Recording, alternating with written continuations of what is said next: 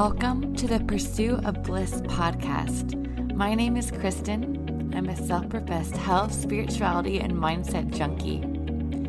You know that blissful happiness you feel when you're just at peace with yourself, living fully in the present moment? That's the feeling I believe we are all in the pursuit of. And I want to help you get one step closer by up-leveling your health, mindset, and love for yourself. Because that lasting and blissful happiness can only be found and created within. So get ready for all things mindset, holistic health, and spirituality. I hope this serves you.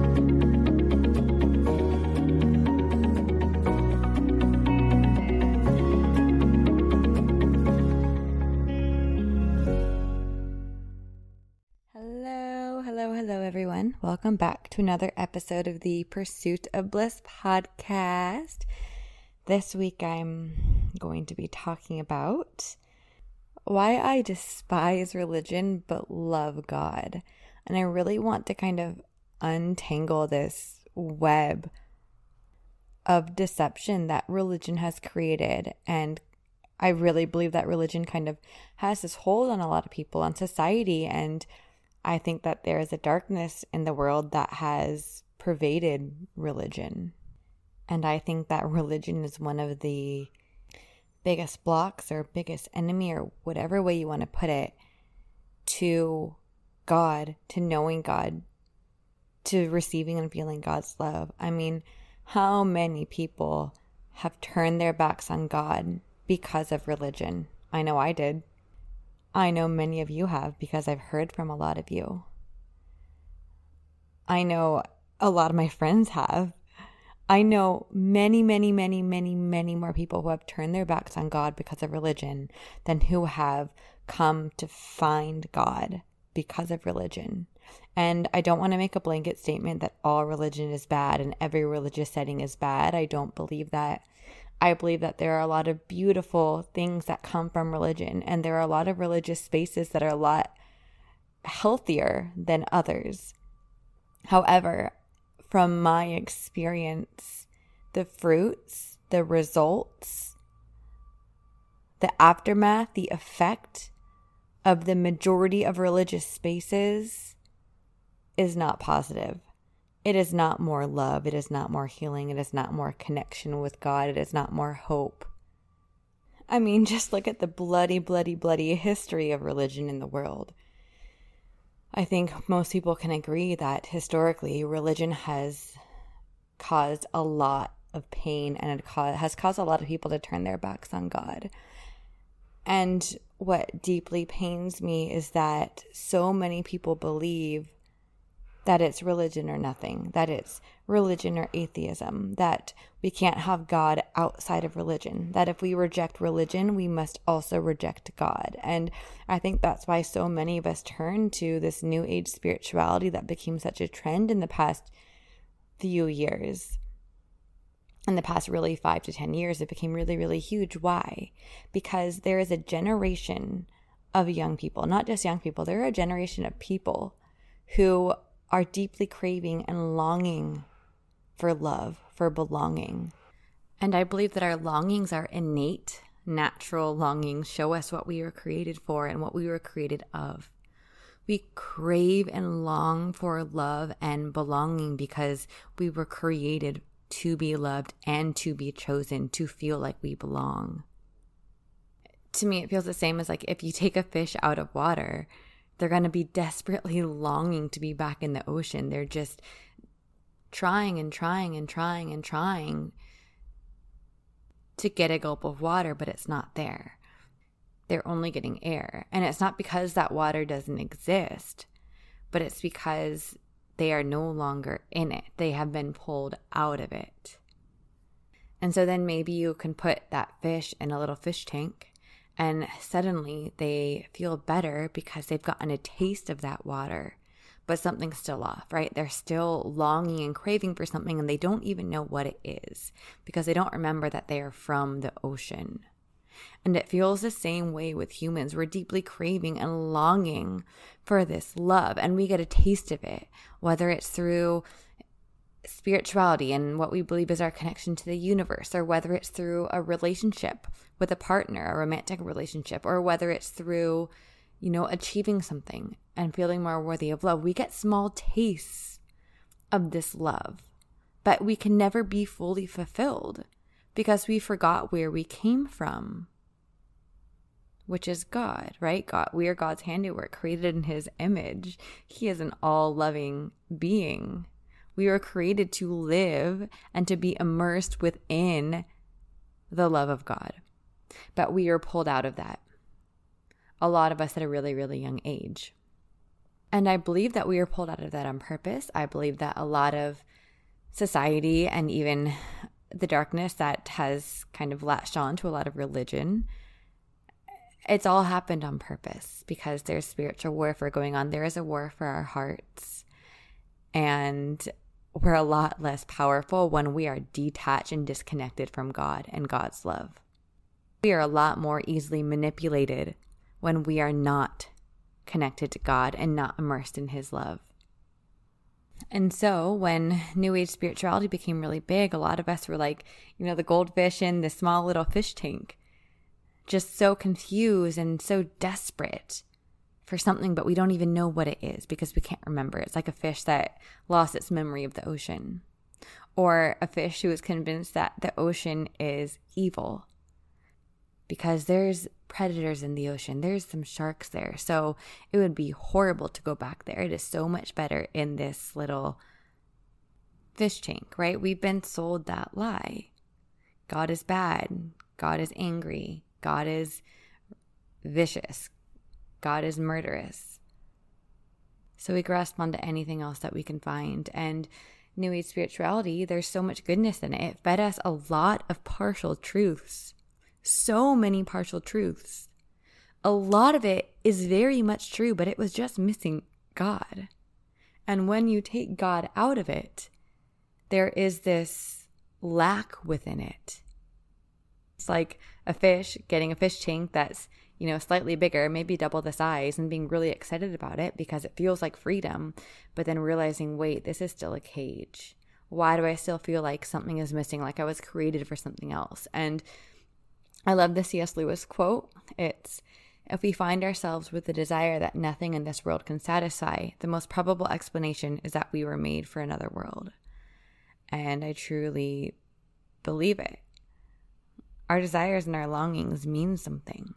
We are longing for love because we were created for love. We were created for a different kind of reality, not the one that we live in. And the closest we can get to that reality is in full immersion with God, full union with God. Nothing of this world can ever truly satisfy or quench our deep longings that were created to be fulfilled only by God and by love. Now, this leads us to religion because a lot of us fulfilled that craving through religion. We turned to religion because we felt this deep longing. We said, oh, that's the answer. That's it. And once again, just like spirituality, religion fed us a lot of partial truths that in the end betrayed us. But the lies, the falseness were so beautifully wrapped in these partial truths that it felt good for a while. And so the betrayal felt even more deep, even more painful, because something that felt good then betrayed us.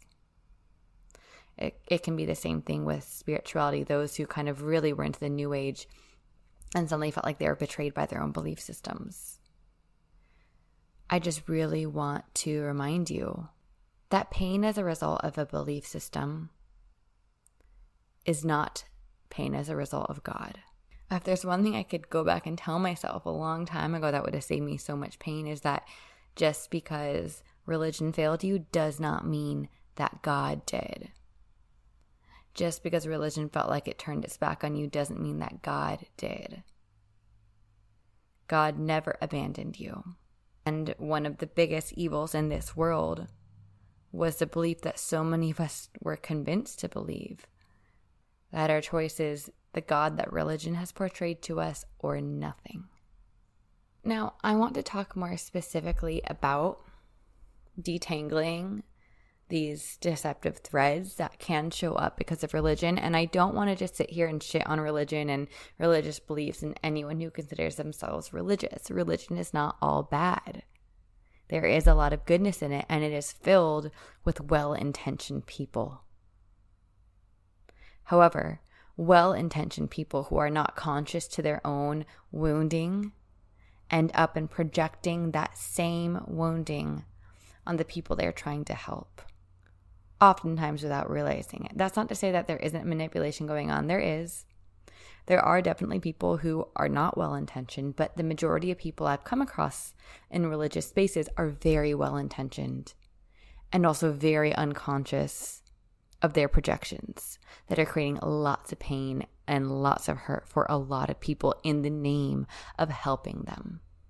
So I'm not here to judge any of those people or to say that they're bad, but I am here to share my experiences, what I've experienced, and a lot of the toxic beliefs that I didn't realize had a hold on me and how I kind of worked through them and where I am now, because it was so freeing to me to realize that I could have a belief system and a theology and faith in something that was pure love, because I was so sick and tired and exhausted of people claiming to represent this all-loving God, but then representing that same God as a tyrant. And the truth is that I have yet to find the God that I know in a religious setting. What I have found is a lot of fear-mongering, a lot of fear-mongering, a lot of it unintentional, but fear-mongering nonetheless. A lot of shaming, a lot of blaming, a lot of judgment, a lot of fear, a lot of anxiety, a lot of depression. In the past eight or nine months or so, I've shared a bit about this before, I have taken myself to a lot of different churches, a lot of different settings, a lot of different small groups. I've really been putting myself in all kinds of different environments. And I really felt called to do this. There was a time period where I was obsessed with learning about religions. All I wanted to do was read about religion, be around religious people. And it wasn't because of the religion itself that felt so exciting to me. It was, there was something about understanding. And I think that there's a part of me that still felt so wronged by my religious experiences when I was younger that just felt incomplete and confused, because it was like a part of me was craving the religious experience of the worship and the community and feeling like you belong. But then that same part of me also felt fearful of religious experiences and betrayed by religious experiences. And it was this weird dynamic that almost felt like, you know, an abusive relationship where you felt really drawn to something that's really bad for you, but you almost can't help it. You're addicted to it. And that was kind of that feeling that I never really worked through from my younger experiences with religion. And I really feel like it wanted, it wanted to be fully healed. There were parts of me that had to be fully healed, and I had to go back to the root of the wound in order to do that. And I also believe that God drew me to these experiences so that I can help other people through them with a complete understanding of what they're feeling and what they need. And I actually had this experience before I go into my experiences. Uh, a couple weeks ago when I was driving in my car, and I just had this complete meltdown of realizing how much religion had just messed up my mind. And just like, I had so much anger at religion and so much sadness and grief because of religion. And I was just like, I am so done with this. It's just, I want nothing to do with these people, with this religion, with any of it. You know, all I really wanted when I when I moved my life was I wanted to have people and friends who understood the kind of love for God that I had. And I just felt so disappointed that over and over and over again, I was finding those people who I thought had the same love I had for God, but I was let down by them over and over and over. And I had really uncovered some toxicity in religious spaces that I had never been aware of before. And it was so deeply rooted, and it made me really so upset. And I really was just like, so confused. And I was in my car and I was like, God, why do you keep calling me to this? Why do you keep putting me in these spaces? I am so clearly feeling you calling me to these spaces, but then I'm let down by them. Why? Why? I don't want anything to do with this. And also, speaking about God on my podcast and on my Instagram and in my business, it's been overwhelming. It's been a lot, right? People get really triggered by that. And so I was like, this is a lot. I don't want this anymore. And I just felt this response, like this whisper, and I actually, like, it made me cry. And God said something along the lines of, I put you through this so that you can help free others from the grasp of religion in the same way that I'm freeing you right now. Like, you're going to bring my children back home to me. And I got chills even saying that aloud j- just now, because that's been really a big part of my work this year, and I haven't really been able to understand why, why I felt so called to this. And now that I've unraveled so much of my own religious trauma, I realize why it's so important. Because I feel so sad that I was so deceived by religion for so long that it kept me from the love that I was craving for my entire life. So if we rewind a bit, go back to the beginning of this year when I first moved here, and I had really just restarted my relationship with God, and I was trying to understand my relationship with God, and I felt really, really called to start going to church again, because I hadn't been able to for years because I'd been abroad and traveling, and it just felt really exciting to me. And so I started I started attending different churches. I started going to different small groups, and a lot of it felt really good.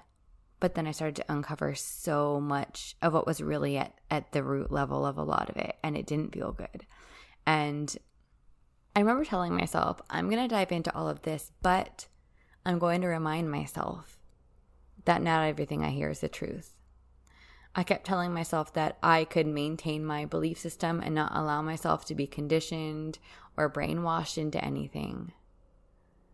That I knew my truth, I knew God so deeply that I could go and I could worship and sing and receive the positive message without taking away the negatives that I knew were deceptive and not truth. And I really, I did believe that. And the thing is that it worked for a time period. And then after a while, I started to feel really off. And really kind of anxious all the time, and fearful, and more depressed. And I, I typically am a very optimistic, happy person. My disposition is generally cheerful. I, I've always been an optimistic person by nature, and it just wasn't me. And even uh, my friend, I was talking to my best friend, and she was like, yeah, you're never this negative. I don't know what's going on with you. It's weird. And a few months ago, I just heard God say, okay, take a step back now. And I listened, and I took a step back from all religious spaces. I stopped going to any churches. I stopped going to small groups. And it was like, I felt lighter immediately, like something dark and heavy had been lifted, had been unveiled. And it was in that time period that I was able to really deeply understand who God really is. And I was able to really deeply understand the root of all of my trauma around religion that I had never fully understood. And also, I was able to deeply understand all of the fear around God that leads a lot of people to turn their backs on him. And religion is supposed to set us free, right? God's supposed to set us free. Jesus is supposed to set us free. So why did religion suffocate me? Why, even when I knew, when I was more detached than most people are, I came in knowing this isn't for me, but for some reason I feel called to this experience. I went in knowing that. And I still, like my unconscious, even though I consciously knew what I believed to be true, my unconscious took in so much that it was so heavy. Being in a space of hearing all of the belief systems that were so heavy, so dark, so toxic, although my mind knew that they weren't true, my unconscious mind didn't. My unconscious mind still clung to them. And that's where the heaviness came from.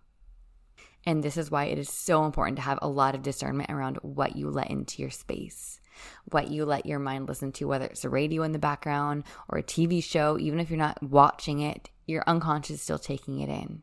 If you are in a religious space or a spiritual space, being really, really, really extremely, extremely, extremely discerning of the kinds of people that you're willing to hear from or learn from. And a big part of me going back into religious spaces is because I've shared this before. I've always felt so connected to Jesus ever since a really young age. Right, I've gone through lots of stages with that relationship, from him being a spirit guide to an angel to Christ consciousness to the Son of God. Like, I've been all over the place, but that relationship has always been there. And I wanted to really dive deeper into that. And the only space I knew I knew how to do that was a religious space. I was like, who else am I going to speak about this with? And, you know, since then, I've actually realized there are many, many people like me who love God, who have a relationship with Jesus, but who despise religion and who operate outside of it. And that is the healthiest kind of person and the healthiest space I've ever found myself in. And I am not here to push my beliefs on you or to say you need to believe what I believe. That's not my goal. But I do want to go through, like I said I was going to do in the beginning before I started rambling at you for twenty minutes, typical, uh, I want to share some of the belief systems that were really heavy and and toxic that my unconscious mind clung to. And not just in my recent experience, but really in my experiences from a really young age. And what happened is, is that in my most recent religious experiences, the beliefs that were already existing within me from my early experiences with religion were brought to the surface. So the first thing I noticed after being in, in small groups and Bible studies and in these religious settings was, why is it that the people here who claim to love God so much and to have a heart for God are more anxious and more depressed and more fearful than the atheists I know?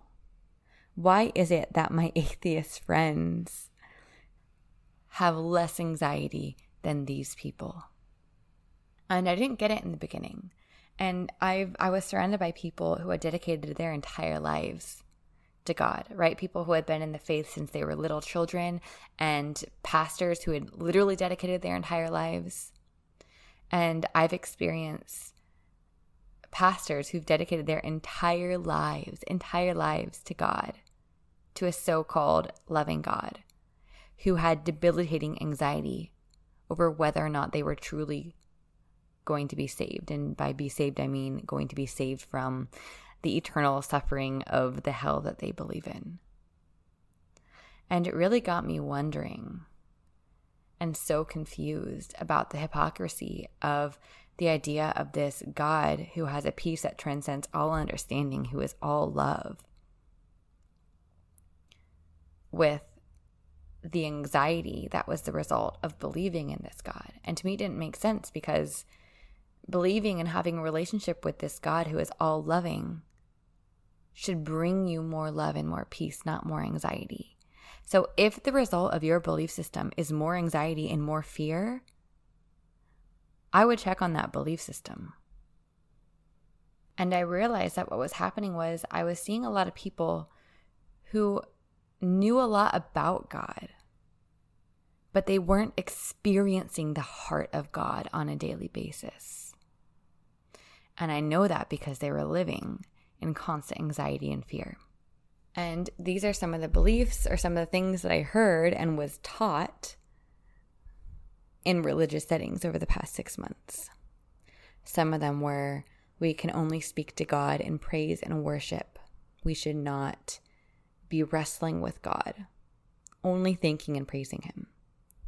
Uh, you should feel so much love for God or for Jesus that you are ready right now in this moment to die for your faith. And if that's not so, then you're not loving enough. Uh, you need to be suffering for your faith.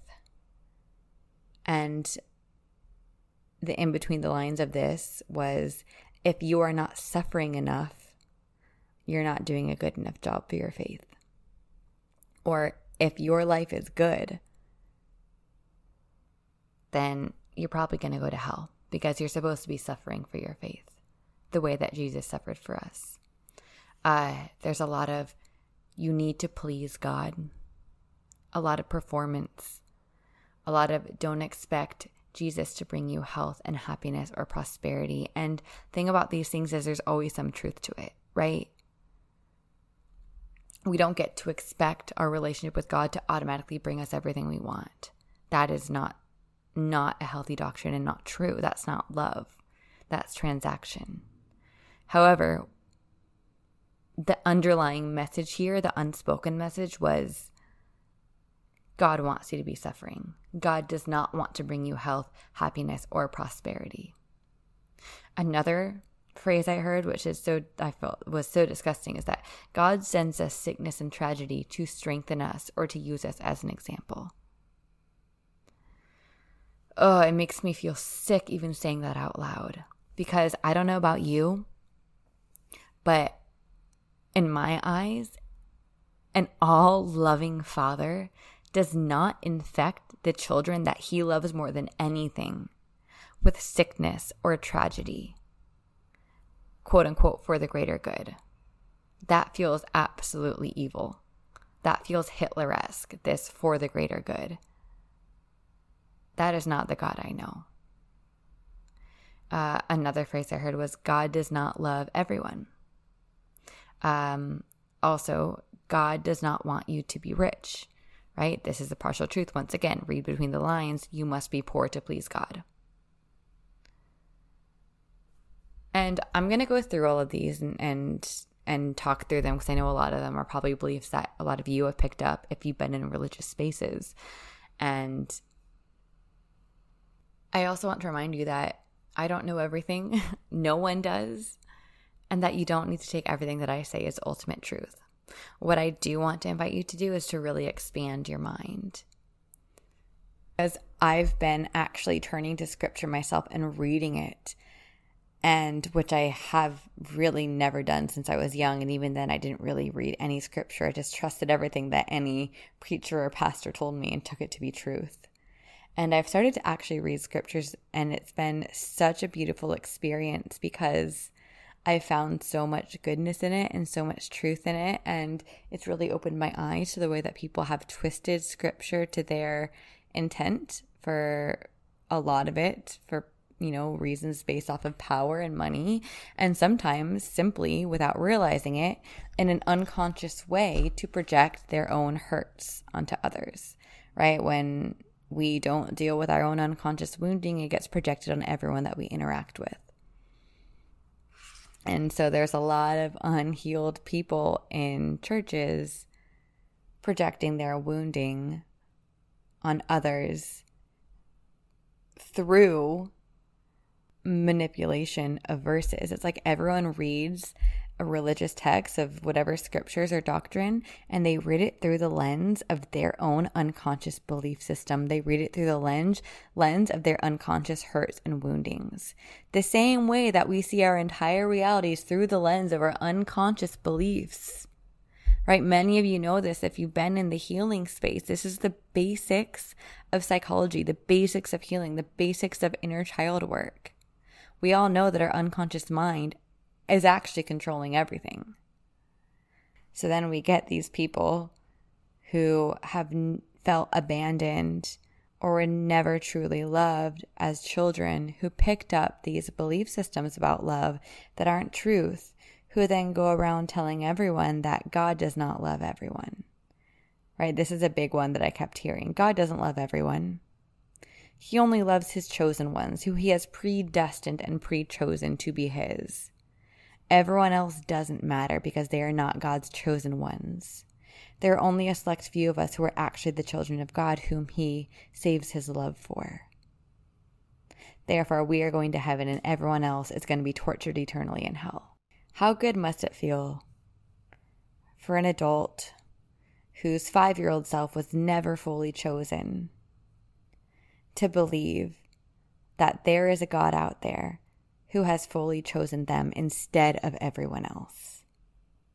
How good must it be to feel that God is choosing you and not everyone else, when in your childhood, you were bullied. You felt like everyone else was chosen, but not you. You were abandoned. So many people pick a belief system that supports their hurt and trauma that they haven't dealt with. And it feels like truth because it feels familiar. And everyone will say, no, but this is what the Bible says. This is what Scripture says. But I found that there's about a million different interpretations of Scripture. You can find any belief system. You can, I've seen over and over people on blogs, on Instagram, anywhere, in person, flinging the same verses at each other to back up completely different arguments. We will twist whatever we are given to match our unconscious beliefs and woundings in order to make ourselves feel okay. That is constantly happening. Unless we are aware of the unconscious, it is going to rule our realities and also our belief systems. And suddenly we have this sect of, of religion, of religious people who believe that only the chosen are sacred. Only the chosen are loved, as if God had favorites, as if this is a popularity contest. And for those of you who do read scriptures, I am not going to be sharing scriptures to back up everything that I am saying. And one of the reasons for that is I am exhausted of seeing people flinging scriptures at each other over and over and over and over to argue their side of things. I don't want to give you all of the scriptural proof that I found of what I'm sharing. What I would invite you to do if you feel called to Scripture is to have your own experience with Scripture and to invite God to actually guide you, because we're not meant to be leaning on our own understanding of a literal reading of all Scripture. That leads to so much darkness. We're meant to have a God-led understanding that sometimes does not make logical sense. Because I could read you ten verses that back up something I say, and there'll be someone else out there who can read me ten verses back explaining why I'm a heretic. But what I know to be true is that God is love. God is all love, and everything must be interpreted through that lens, or else everything is interpreted through our trauma. In the face of all-consuming love, nothing else can exist. Fear, anxiety, trauma, pain, hurt, brokenness, none of it. None of it can exist in the face of pure love. And so if we are interpreting anything outside of love, we are automatically allowing our own wounding to seep into our interpretations. We have to start from love. Before I get into that, I want to speak on some of these other beliefs. So another one, uh, we must only speak to God in praise. I've had some of you talk to me and, and share with me how you still have anxieties around not thanking God for every single thing or every person in your life every every night. And a lot of you don't feel comfortable sharing your vulnerabilities or your fears with God. But the reality is we have free will, and this has happened on purpose. There is a warfare for our hearts. When we're unwilling to share our vulnerabilities, our fears, the deepest, darkest pain, pain points within us with God, we're not letting Him put His hands on those parts of us. When we hide them away out of shame, when we try to please God by showing up and pretending we're perfect, we're not letting Him put His hands on the parts of us that most need His love, healing, and acceptance. When we only speak to God in praise, in thanksgiving, in worship, what do we have? We no longer have a loving father, a loving Abba. No, we have a tyrant. I mean, think about the tyrants in history. We've all heard of them. The ones who make it law that you can be put to death for speaking bad things about them in public. And then we think of God in that way. If I share bad things with God, or I share how I'm really feeling about Him, even though it's my truth right now, He's going to punish me. That's no longer a loving father. That is a tyrant. That is not love. Although many, many, many of us at a young age experience love, what we thought was love, through parental figures or adult figures who showed up more, who showed up more as a tyrant than a perfect father or mother. And so it makes sense why this is so pervasive in religion.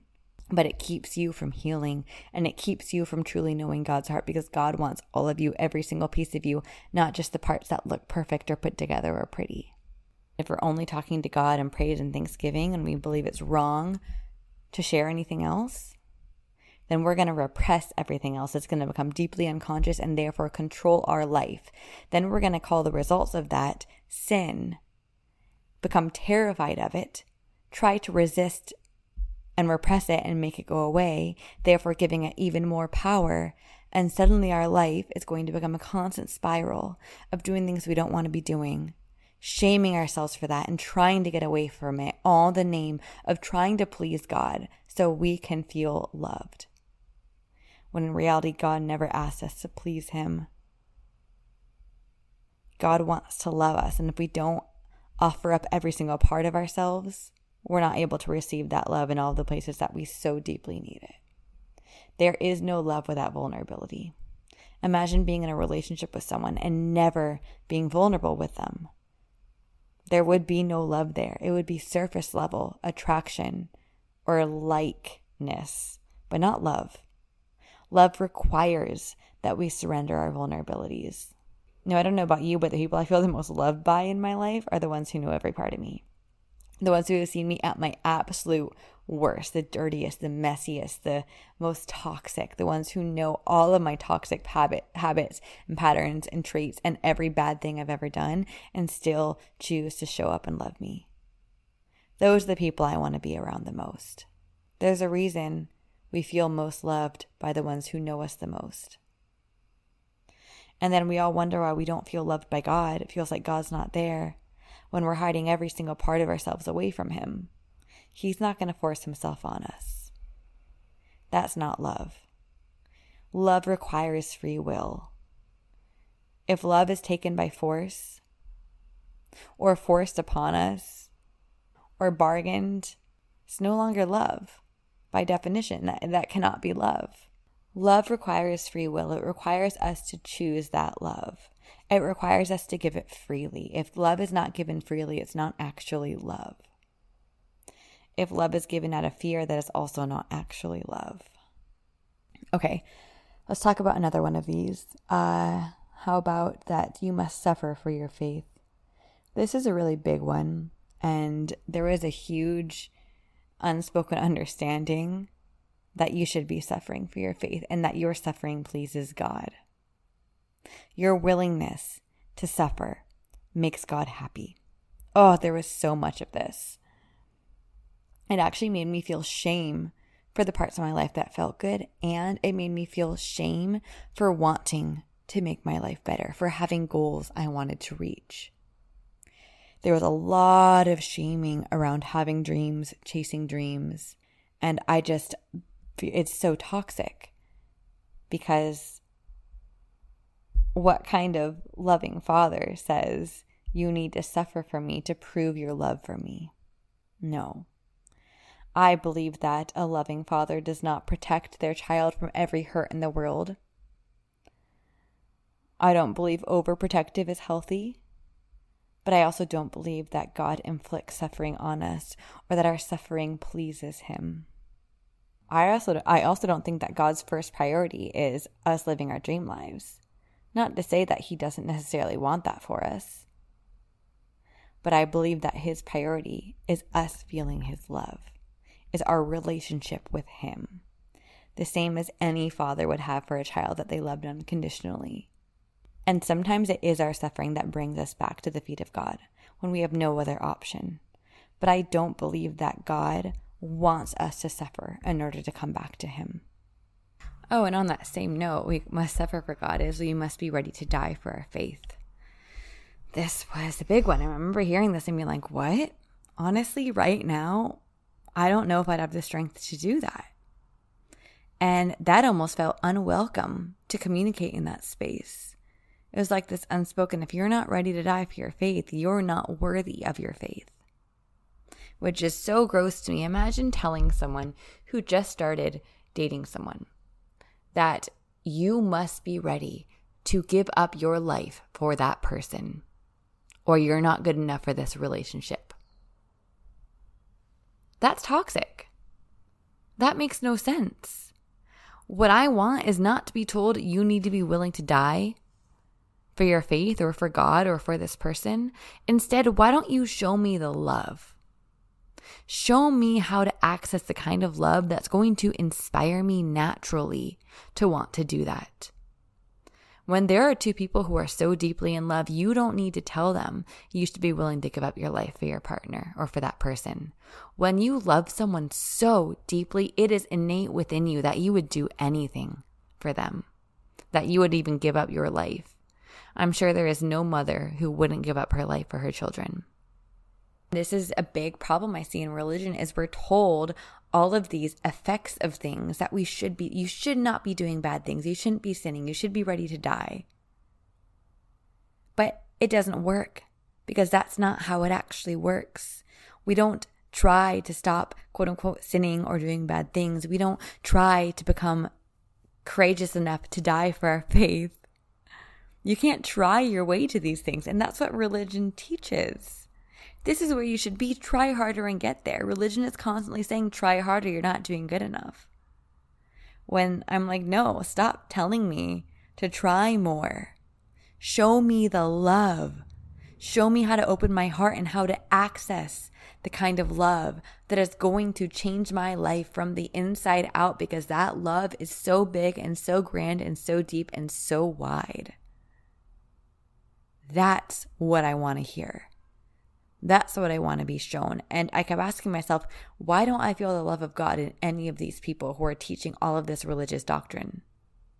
Why don't I feel God's love through them?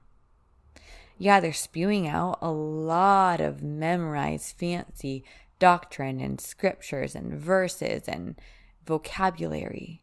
And they're very knowledgeable and very informed, but very lacking in love.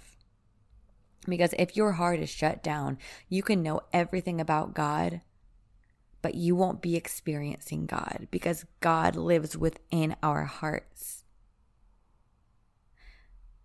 God can't dwell within our hearts if our hearts are shut off, if they're shut down. We can learn everything there is to know about God. You can go to Bible school, whatever they're called. You can learn everything there is to learn about the Bible or any religion. But if your heart is shut, none of that is going to make your life better.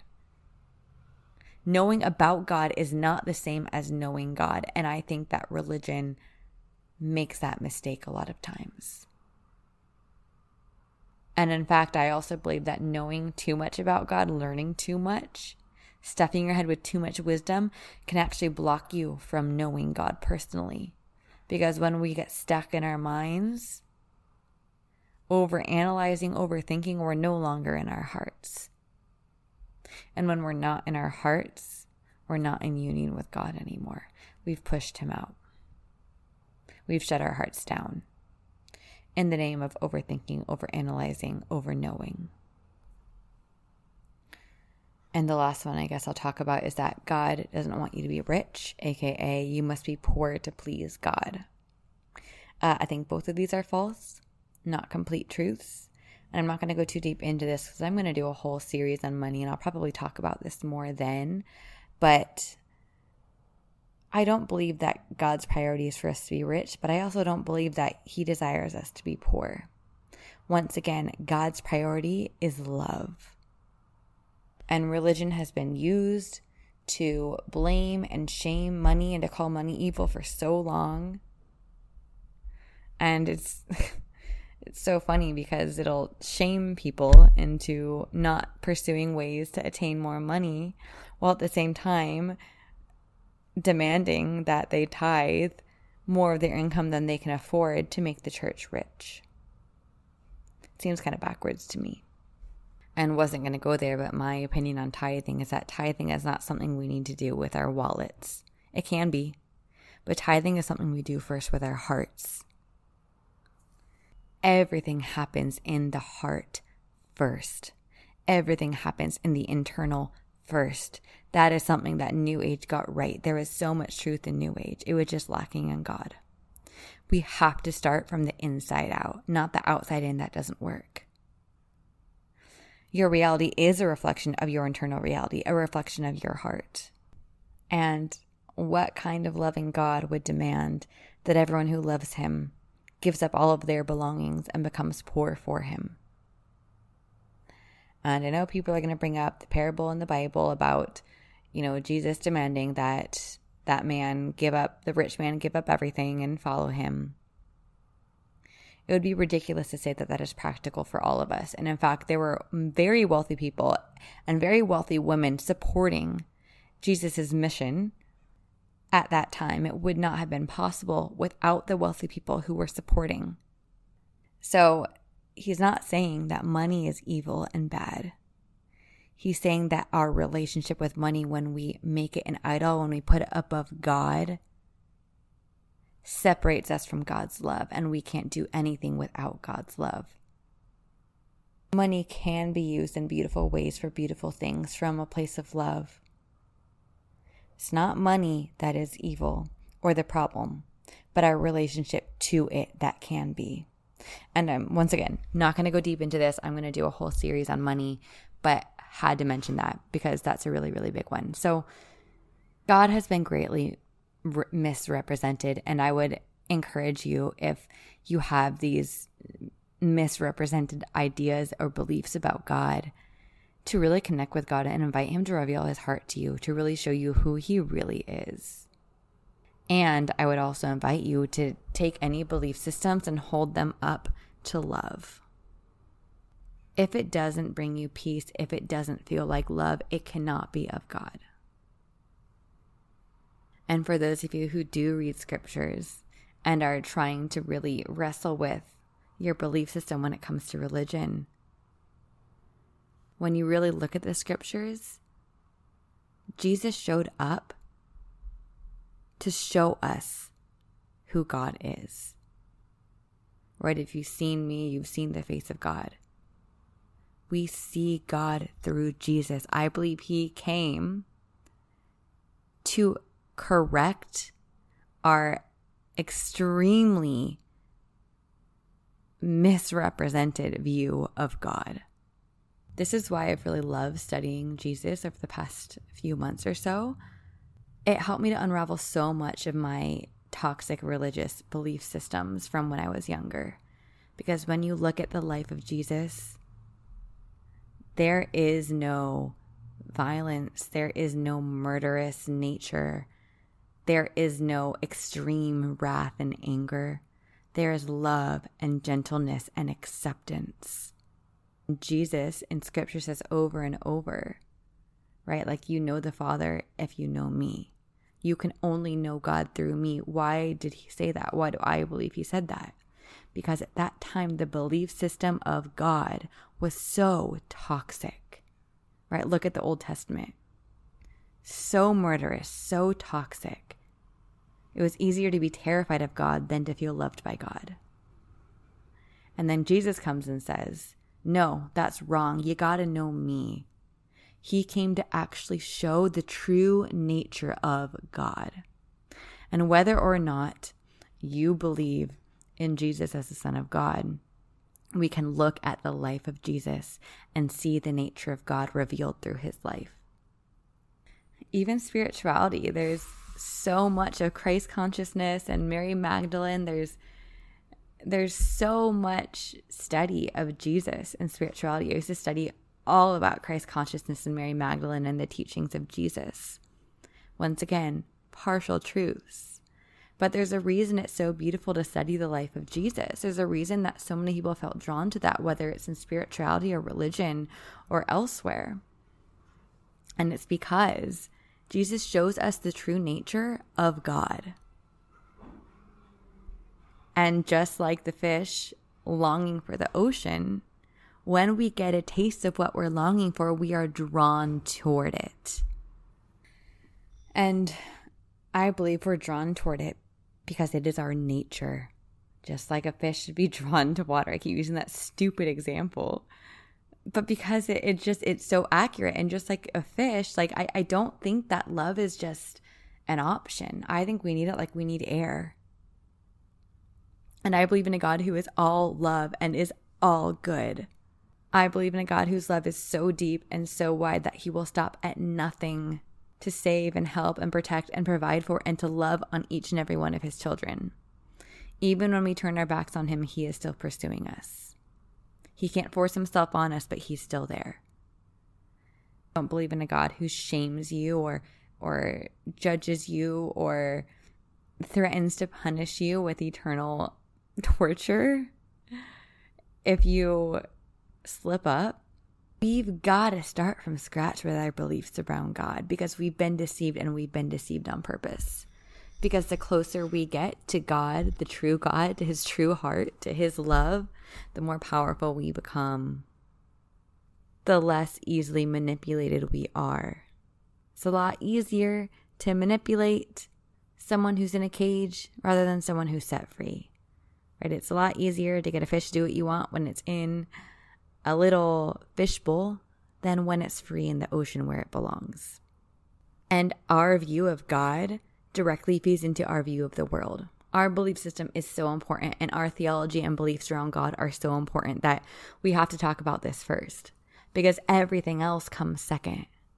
Our belief system is a lens through which we see reality. And so if we see reality through the the belief that there's a God who wants to punish us or judge us or shame us, we're going to go around all the time not feeling good enough.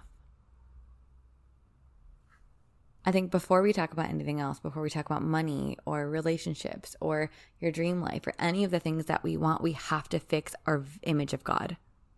We have to correct it.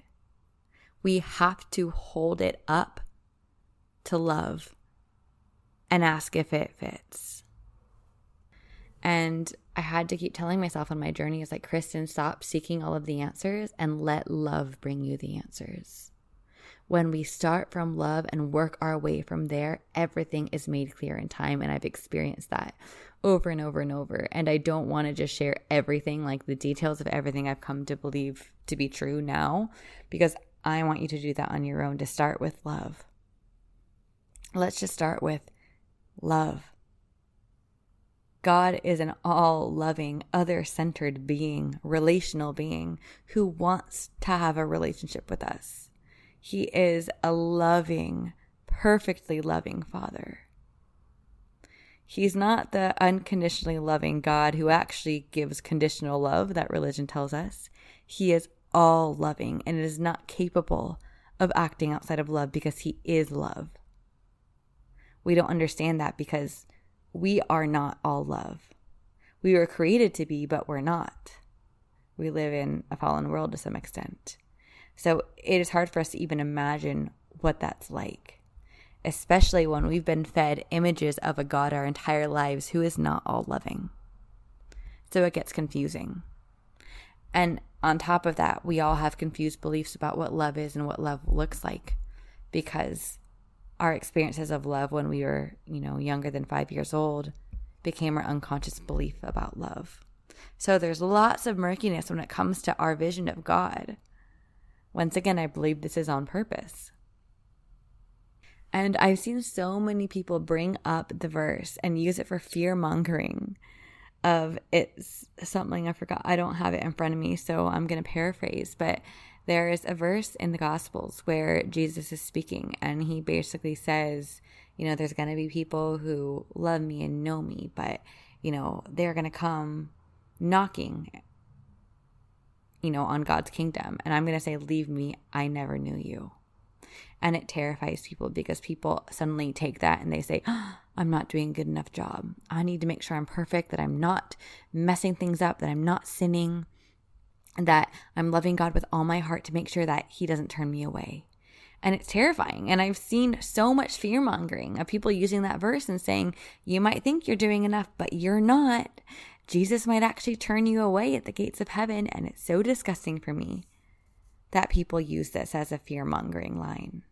And I was praying on this and praying for understanding around this concept, because I just was like, no, that doesn't seem right to me. I don't believe that that's that's the truth. And immediately after praying for understanding around that verse, I came across a story. Uh, it was like a video of a girl who used to be a drug addict. And it was a story of how her father turning her away saved her life. And the story was, I'm going to paraphrase, and I wish I remember the name of the girl or could find the video, but I don't. Um, but I only watched it once and then I couldn't find it again. But the story was that she was a drug addict and she went to her father to take her in and he turned her away. And it was like, basically the story was, if you don't go to rehab, I can't let you into my home. And, you know, on the outside, I was like, oh, a father turning his daughter away who he loves unconditionally, that is mean. But in reality, it saved her life because she was so hurt by that, that she chose to go to rehab and to finally take it seriously.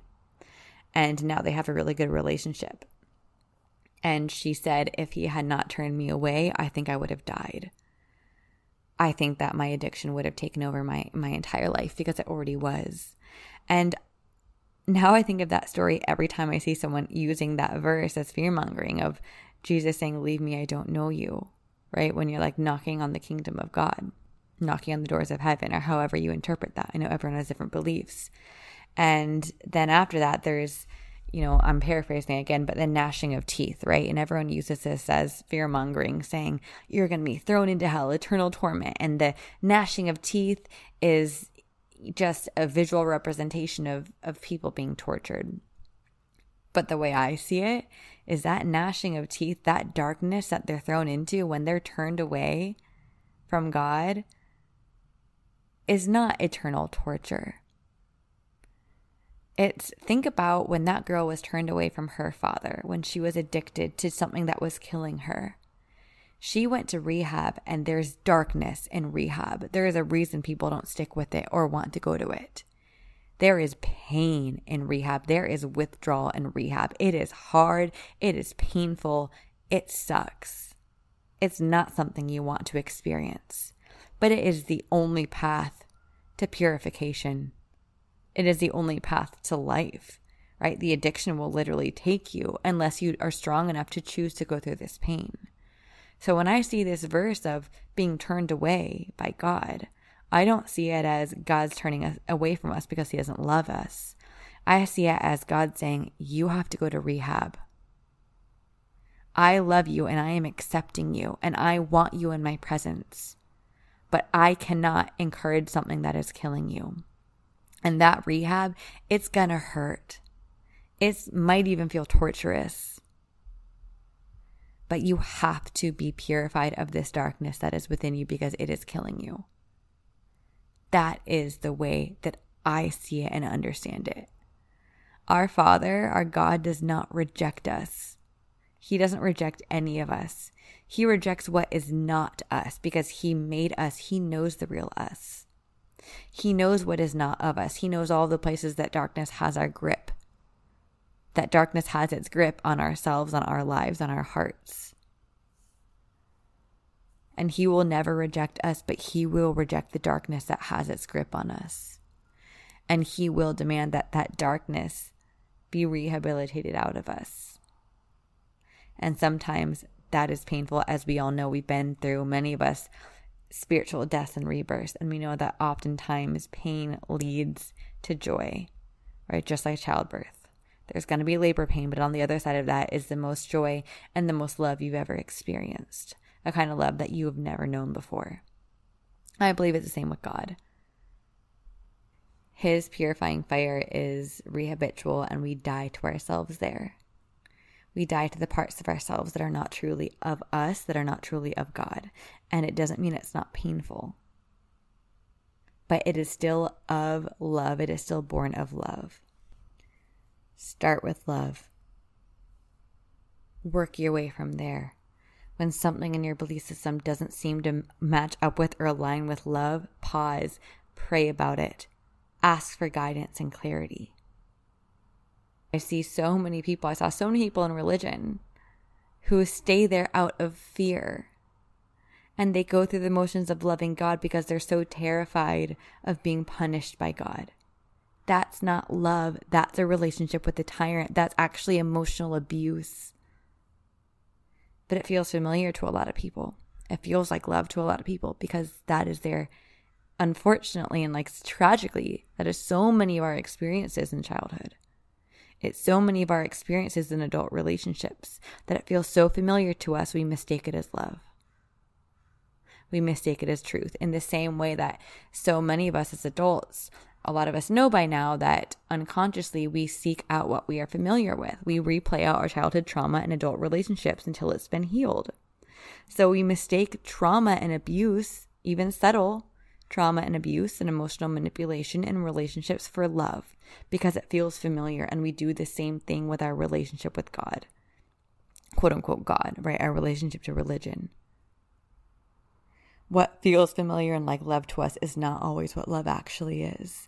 You have to be willing to let go of everything you think love is and let God show you. You know, I got so sick of in these religious spaces, I kept hearing over and over and over, you know, we're not legalistic. It's not about works. It's not about what you do that makes God love you, right? It's by grace. It's by grace. It's not about what you do. But then I was seeing people show up overwhelmed by anxiety because they felt they weren't doing a good enough job, fearing the punishment of God, feeling so much shame. That is not of God. Shame does not come from God, and he's not capable of shame. God is love. And I, I want to talk briefly also about sin, because it's something that I very much misunderstood, especially my first time around in religion. It was like this idea that sin is something that you do that is bad, and God hates it when you do bad things, and he's going to punish you. So you better not do bad things. You better not sin. So the more I've understood sin now and really studied it and and look more deeply at it instead of just blindly listening to what people told me, is I've realized how wrong that that interpretation is. Sin in Greek, one of the original languages of the Bible, because the Bible was not written in English, which is why there are so many misinterpretations. So the word sin in Greek, when directly translated, actually means to fall short, to miss the mark. But we have in the Western world misinterpreted this through our collective trauma, through our collective pain, into something that we need to perform, right? I need to not do bad things. I need to perform well so I don't fall short of what God wants of me, as if we're in a classroom and God is the teacher that we need to please with good grades. That's not what it actually means from my understanding. What it actually means is to fall short of our design, to miss the mark. What is the mark? The image of God. Our original design, were created in his image. Our original blueprint. This is not something we have control over. God designed us in a certain way, gave us his blueprint, this original design, but we fell away from it when we were separated from God, right? When darkness came into this world, that darkness separated us from the love of God. That messed with our blueprint, our design, which was designed to operate on love and abundance. So darkness and scarcity came into the world, began to, we began to shut down our hearts because it felt too overwhelming. And when we shut down our hearts, we shut out love, we shut out God. And so sin actually just means separate from our design. It means separation from love, to operate outside of our original design. Sin has nothing to do with adhering to rules or doctrine. A lot of the things that are claimed to be sin, they can be the perceivable external effect of sin, quote unquote sin, right? Operating outside of our original design, the way God designed us to operate based solely on love, separation from love. However, this starts in the heart. What is sin actually? It is a heart separated from God. We're missing the mark, which is the image of God, our original design. We're falling short of our original design. And our original design is to have a heart that is completely in union with God and the love of God. And so religion teaches us that here's a list of things that you can't do. Religion teaches try harder, please God, don't do these bad things or you are a bad person. But God says, no, you're enough. I don't need you to be perfect. I don't need you to follow this list of rules. I need you to give your whole heart to me. Let me change you from the inside out. Open your heart to me and don't worry about all of the other things, because our physical reality, our life, our habits, our values, what we do in our lives, it's a reflection of our heart. Right? That's one thing. Once again, I said this. Spirituality got that right. Your life is a reflection of your internal world, but no, it's deeper than that. Your life is a reflection of your heart. How you show up in your life is a reflection of your heart. And so we shouldn't look at the things we're doing and say, oh, that's sin. I'm doing a bad thing. I need to stop. Instead, when we look at our lives and we say, huh, that doesn't seem right. These things aren't really making me feel fully loved. They don't bring me transcendent peace. It's not of God. Instead of trying harder to be a better person, let me take a look at the state of my heart. Where is my heart shut down? And now let's look at the word repent. Repent in Greek, the original language of the Bible, is metanoia. So metanoia actually translates to metamorphosis of the mind. So it means quite literally to change your mind or to change direction. I grew up believing that sin meant doing a bad thing and you had to repent. You had to get on your knees and beg God to forgive you for being a bad person so that he would still love you. What it really means is metamorphosis of the mind, complete transforma- complete transformation of the internal, of the mind. And your mind is a reflection of the state of your heart. Once again, it's an internal process. Repent is the natural result of coming back home to your heart, coming back home into union with God. It changes your mind completely, and your mind controls your life, mostly your subconscious mind, not your conscious mind. So if repenting is the result of coming back to God, right, really the result of opening your heart, letting God back in, your mind is transformed, and the result of that is your life being transformed, because your life is the result of your subconscious mind. So basically, your life is a manifestation of the state of your heart. And when we repent, when we have complete metamorphosis of the mind, because we have separated ourselves from sin, which means to come back into our original design, to open our hearts again to God, that is when we begin to live within the peace, the transcendent peace, the unexplainable joy, the blessings of God. Because yes, we can get in the way of the blessings God wants to give us, of the goodness he wants to bless us with. We can, because we have free will. When we shut him out, we shut out his goodness.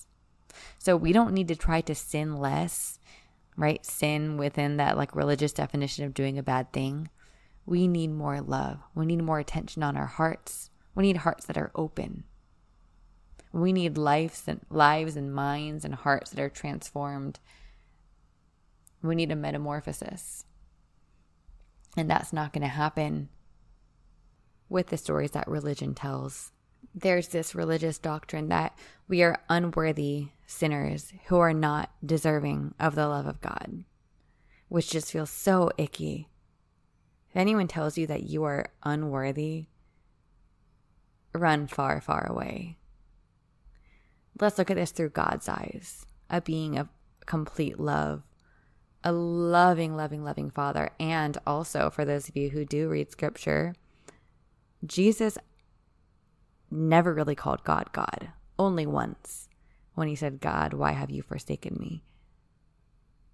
He called God Father, Abba.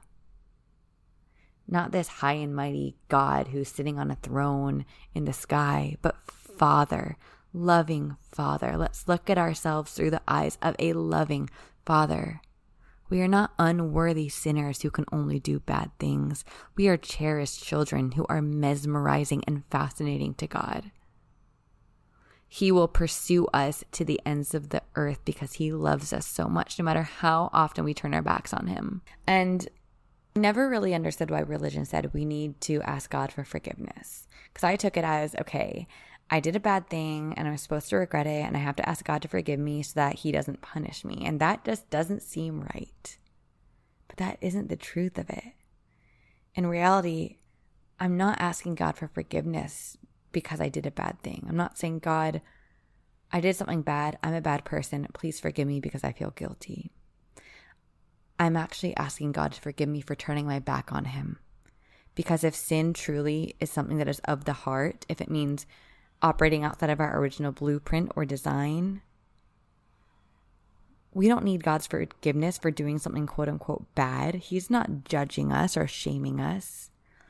But it hurts when you turn your back on someone who loves you.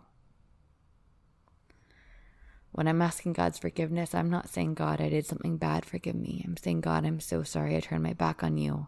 I shut my heart off to you. And that led me into a life that was separate from you. All I want is to be one with you. I'm sorry for every time I abandon you because I know you never abandoned me. That is so, so, so much different. Your relationship with God should be devoid of shame because God is not capable of shaming us.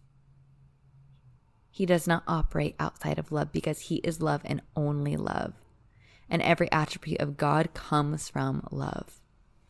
So the invitation is to be really discerning with your belief system. What are the fruits? What are the effects of what you believe? Is it more love? Is it more peace?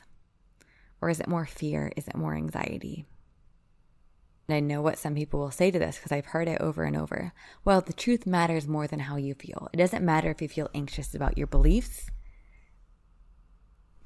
Emotions are misleading and the truth doesn't always feel good. Well, this is true. However, this idea or doctrine that the truth matters more than how you feel is not the whole truth.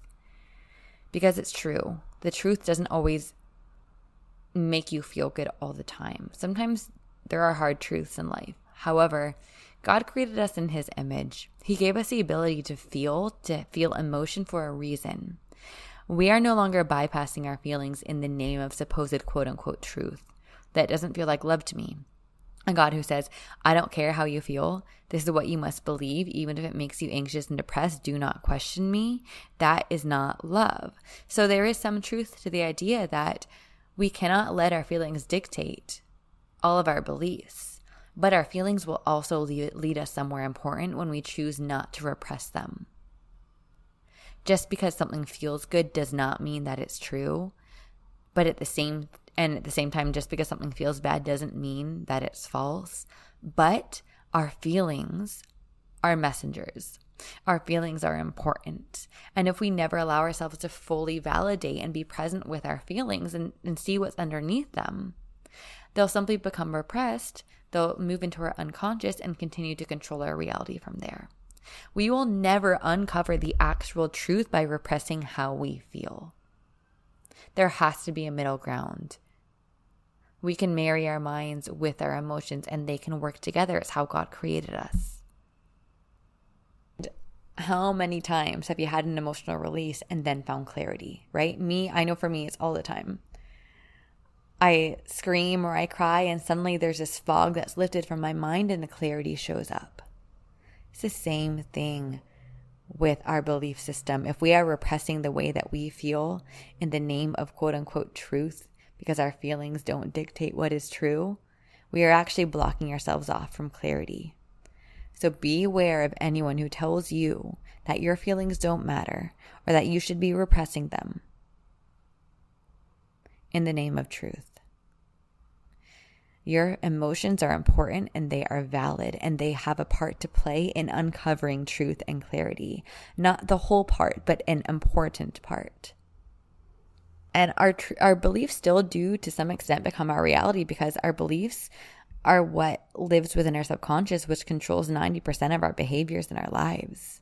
So if you truly believe that God wants me to suffer and this is the truth, and even though it gives me anxiety and makes me depressed, it doesn't matter because I was told it was true and my feelings do not inform what is true or what is not true, then suddenly that belief becomes your reality and you begin to suffer more and to move yourself into situations which bring more suffering into your reality because of an unconscious belief that God wants me to suffer. And you never allowed yourself to actually challenge that belief because someone told you that your emotions don't inform the truth. Our belief system can separate us from God, from His goodness, and from His love. And what I really want you to do today is to question all of the beliefs, unconscious or conscious, whatever comes through. Question every single thing you have ever been told to believe about God. Hold it up against love. So after experiencing religion, both in my childhood and my adulthood, after experiencing spirituality for years and years and years, what I now understand is that religion is always saying, try harder. You're not doing a good enough job. Spirituality is always saying, heal more. You're not healing enough. And God is saying, you are enough right here and right now. I love and accept you exactly as you are. But the voices of religion and spirituality and the self-development world and everyone online are so loud that we can't hear God anymore. And all the other voices are so loud and so overwhelming, we've shut off our hearts to all of it. And by shutting our hearts off to all of it, we've shut our hearts off to God. And by shutting our hearts off to God, we've shut our hearts off from the unlimited possibilities that exist for us in our life and all the goodness and blessings and miracles that He desires to shower us with. It's a very clever trap that's been created by the world we live in, by the society we live in.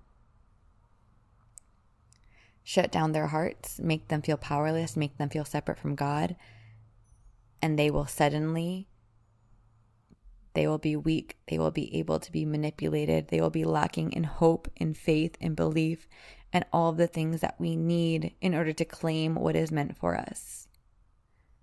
Spirituality also got that right. We need belief, we need faith. Belief controls our reality, yes, but we don't need to believe in ourselves. We need to believe in God. And I don't just mean believe in Him. I mean believe in the goodness of God, in the love that is God.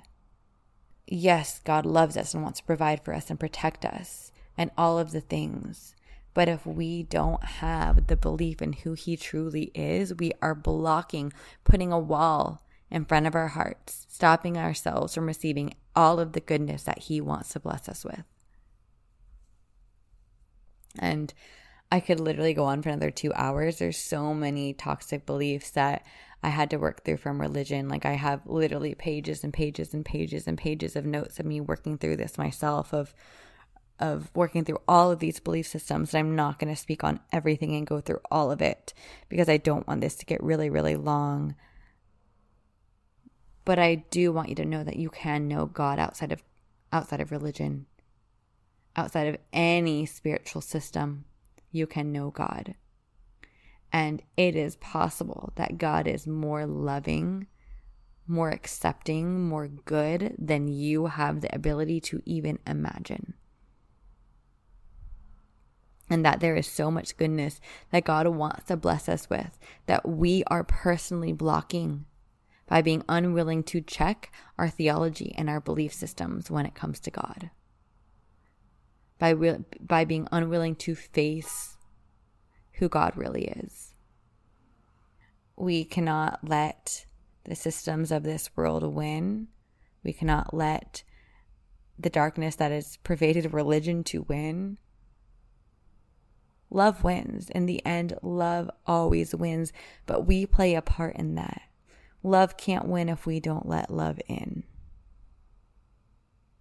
So I'm just going to end it there because I've been blabbering at you for over an hour now and I'm like, what did I even say? I hope this was helpful. I don't even know what I talked about.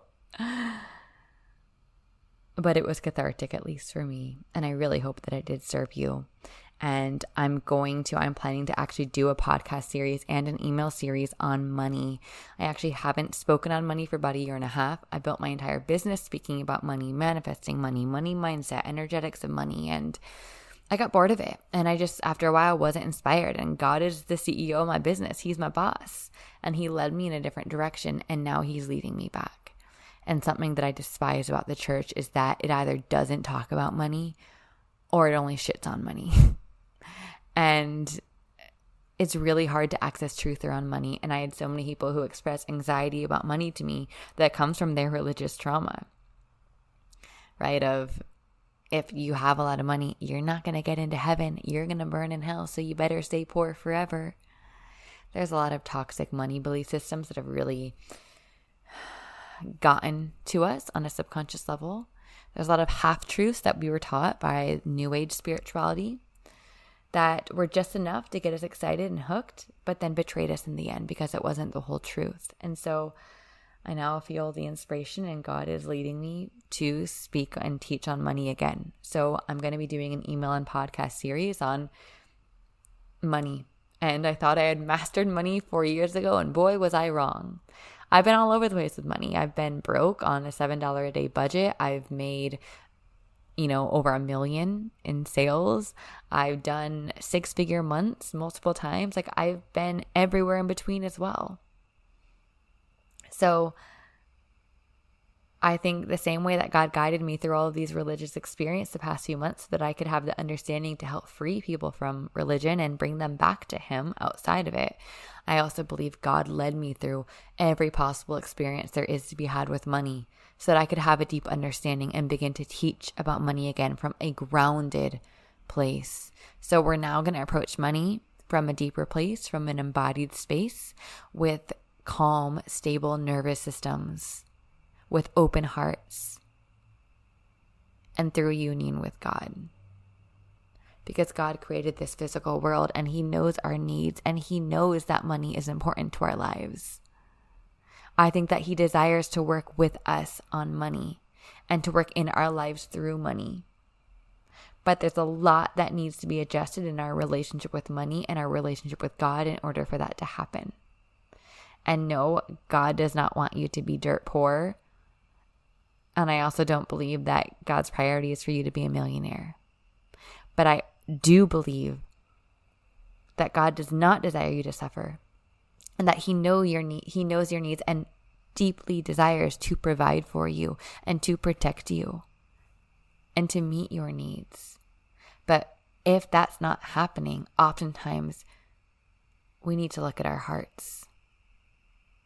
We need to look at where darkness has made its way in to stay, where dark beliefs that are not of God, beliefs that are not of love, where scarcity has made its way into our hearts and into our minds and become our money reality. Because God created this world to operate on love and abundance. Anything that is not love, that is not loving, that is not abundant. When I say abundant, I don't mean finances, but abundance of giving, of generosity. Anything that is not of love, that is not of abundance, is not of God. And so we have to return back to our original blueprint when it comes to money. Because yes, there is an original blueprint. So I'm going to be sharing all things money. If you are not subscribed to my email list, the link is in the show notes. Make sure you're subscribed. I'm still taking an Instagram break, so I won't currently be sharing this there until I'm ready for that break to be up. It's just going to be on Instagram and on the podcast. If you have specific questions about money that you want me to address, send me an email to kristen jenna at pursuit of bliss dot com, letting me know what your questions are about money or what you're struggling with. Because I want this to be more than me just talking at you. This is going to be a conversation. I want your input. Um, also, with that said, if you're interested in working with me one-on-one, whether it's about money or something else, and these one-on-one sessions are deeply somatic, we actually go within your body, within your heart, and begin to remove any blockages, any walls, anything that is pulling you out of your original blueprint, your original design of love and abundance. Uh, to begin to actually shift your reality in a really deep, embodied way. We anchor in the safety, the love, the belief, and the trust. We anchor in that union with God so that you're able to begin to actually magnetize everything that is meant for you without needing to work so hard and to depend on your own self-will and self-control for it. So my sessions are very deep. They're embodied. They're very magical. They're God-led. If you are interested in working with me, if you feel called to that, you'll know God will put it on your heart. Uh, the link is in the show notes to apply. And I will see you all next week. I hope that you have a beautiful day wherever you are in the world.